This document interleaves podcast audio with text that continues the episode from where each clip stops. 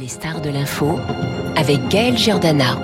8h13 sur Radio Classique avec Ludovic Vigogne. Bonjour à vous. Bonjour. Vous êtes journaliste politique à l'Opinion. Votre dernier ouvrage, Les 100 jours, alors 100 S-A-N-S, sur le début du deuxième quinquennat d'Emmanuel Macron, c'est paru aux éditions Bouquin. Vous suivez depuis 20 ans la droite française, c'est bien ça? Oui et notamment la trajectoire d'un certain Gérald Darmanin. Aujourd'hui, le ministre de l'Intérieur débute sa visite en Polynésie car il est aussi ministre des Outre-mer. Alors, contrairement à la discrétion de certains ministres, lui, il a été tous azimuts cet été. C'est une habitude chez lui. Hein. Déjà l'année dernière, Gérald Darmanin avait été un ministre de l'Intérieur omniprésent, euh, multipliant les déplacements, euh, réagissant aux, moindres faits divers. Cette année, il est encore omniprésent, c'est un tout petit peu différent.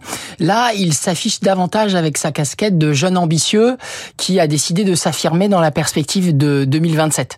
Euh, il a, il a un discours plus politique. Euh, il s'affiche un petit peu moins en tant que ministre. C'est notamment le le résultat de, de l'épisode du remaniement euh, de eh juillet. Il en a tiré toutes les conséquences. Oui, de nombreux observateurs, peut-être vous, hein, le voyez déjà euh, à Matignon, à la faveur du remaniement. Pourtant, le président, lui, a préféré euh, conserver Elisabeth Borne.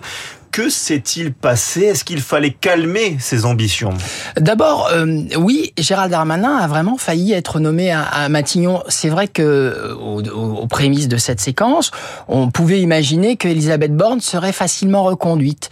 Et, euh, et en fait, le président s'est vraiment posé la question de Darmanin, hein, de Gérald Darmanin depuis le début de ce quinquennat, s'est donné comme objectif d'accéder à Matignon. C'est vraiment son envie première, plus que d'être candidat en 2027. Ce dont il rêve d'abord, c'est d'être Premier ministre lors de ce quinquennat.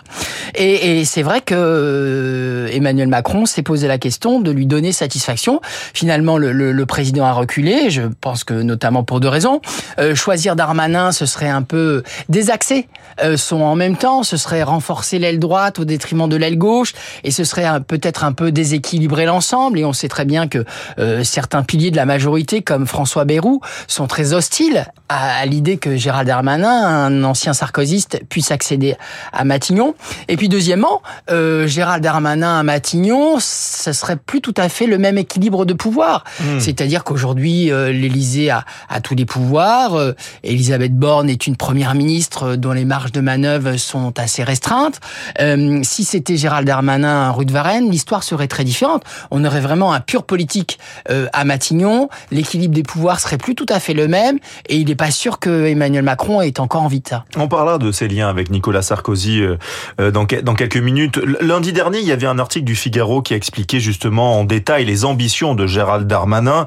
Cette phrase est assez marquante. J'ai les mains sur le volant, mon entreprise ne connaît pas la crise.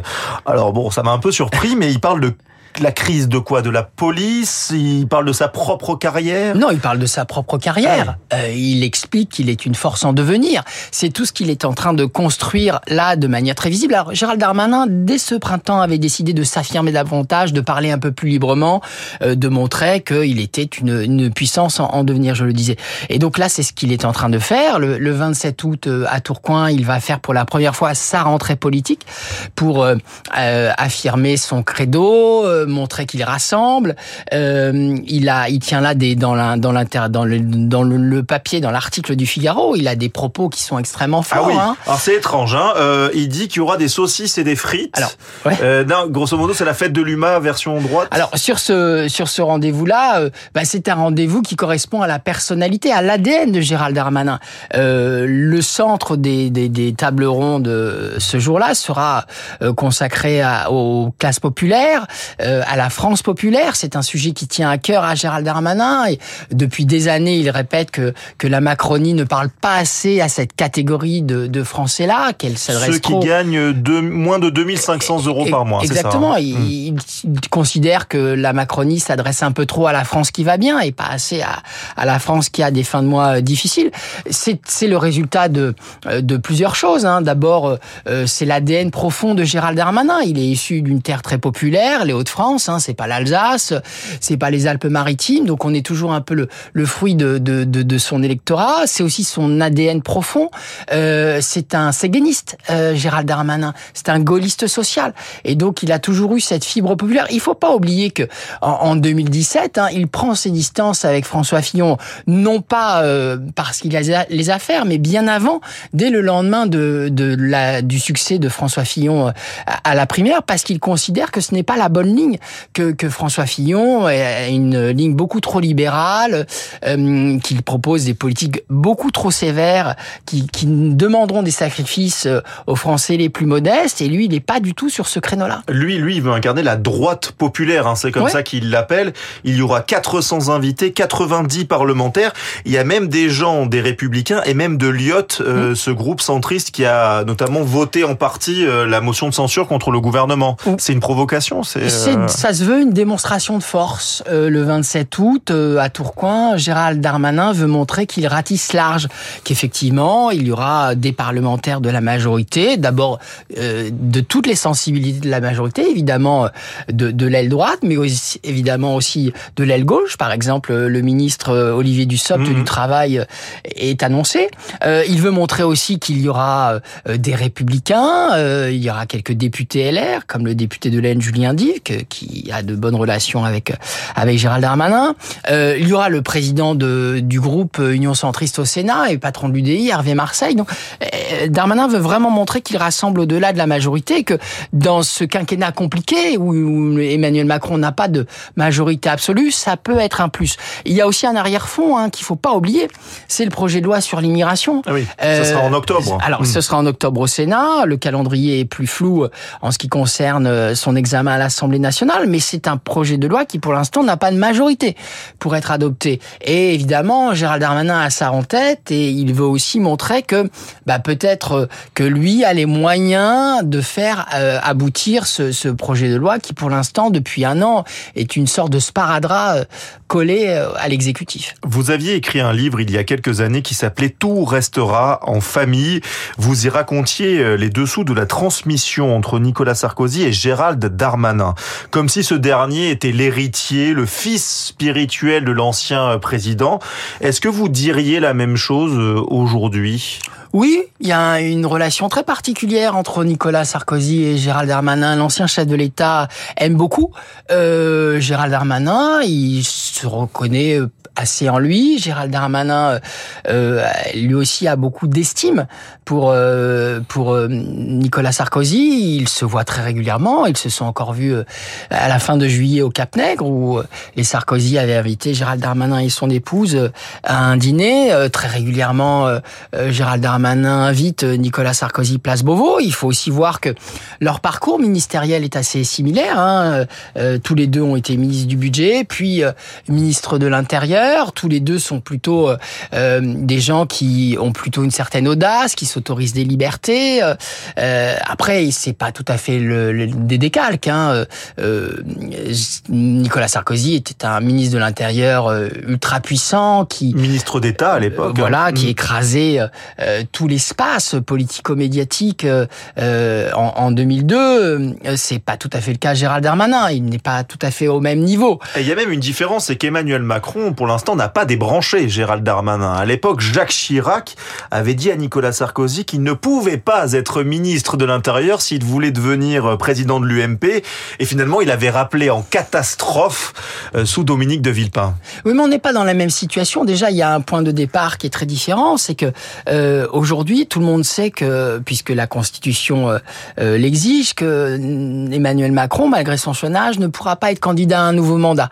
Jacques Chirac, lui, pouvait être candidat une troisième fois s'il le souhaitait. Alors, tout le monde imaginait que ce serait pas le cas, mais malgré Oui, tout, oui, il y avait une possibilité. s'en prendre à l'époque au, au président, c'était un crime de lèse-majesté qui était extrêmement fort, enfin extrêmement audacieux. Euh, là, c'est très différent. Euh, et puis, euh, Gérald Darmanin n'a pas le même comportement que à l'égard de de- Macron que Nicolas Sarkozy avait à l'endroit de Jacques Chirac.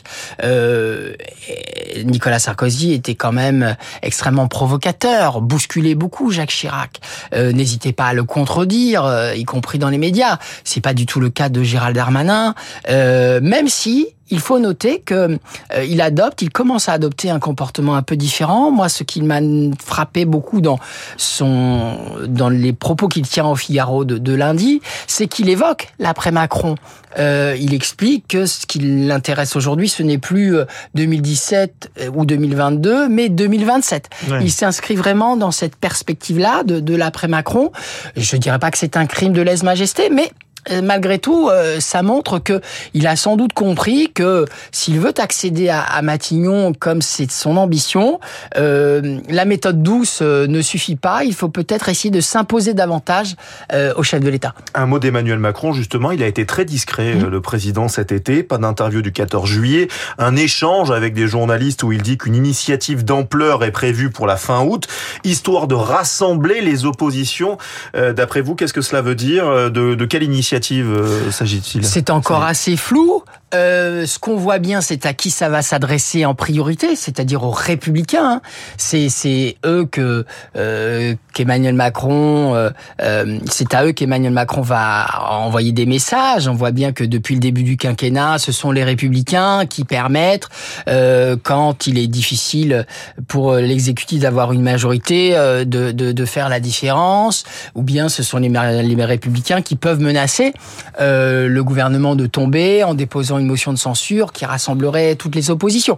Donc c'est évidemment le, la suite de ce dialogue qui a commencé dès le début du quinquennat, qui va se poursuivre, alors que les républicains ont adopté ces derniers mois une, un discours un peu plus dur, euh, notamment sur l'immigration. Euh, on les entend aussi beaucoup euh, dénoncer euh, la dérive budgétaire, hein, le niveau des dépenses publiques. Hein, sous, sous, Et il peut jouer un rôle de pivot, Gérald Darmanin, ou il est vu comme un traître à droite Ça a évolué, c'est-à-dire Aujourd'hui, il est encore, il n'est plus vraiment vu comme un traître. Euh, de l'eau a coulé sous les ponts. Euh, euh, aujourd'hui, des gens comme de, de, de on, il y a quand même des, des, gens comme Nicolas Sarkozy qui expliquent que les Républicains doivent euh, faire ce que Gérald Darmanin a fait en 2017, c'est-à-dire rejoindre la Macronie, que c'est là que euh, les Républicains pourront se reconstruire, etc., etc. Donc la situation n'est plus tout à fait la même. Gérald Darmanin a pas mal de, de liens avec les Républicains il a, c'est un interlocuteur euh, principal d'Eric Ciotti. Hein, c'est l'un de ceux qui le traite pour Emmanuel Macron. Donc, euh, donc euh, là, de, sur cette question-là, Gérald Darmanin n'est pas le plus mal passé. Placé. Après, est-ce que Gérald Darmanin aujourd'hui, il manque à peu près une quarantaine de députés à la Macronie pour avoir la majorité hmm. absolue? Est-ce que Gérald Darmanin serait capable de les apporter ces 40 députés LR C'est peu probable. Eh bien, on verra ça dans les prochaines semaines. Merci beaucoup beaucoup, Ludovic Vigogne, d'avoir été notre invité, journaliste politique à l'opinion. Je rappelle votre dernier ouvrage, Les 100 jours sans SANS, sur le début du quinquennat d'Emmanuel Macron, paru aux éditions Bouquin. Merci à vous. Euh, tout l'été, vous retrouvez les coups de cœur des animateurs de Radio Classique. Aujourd'hui, c'est Julie Terranti qui vous livre ses recommandations.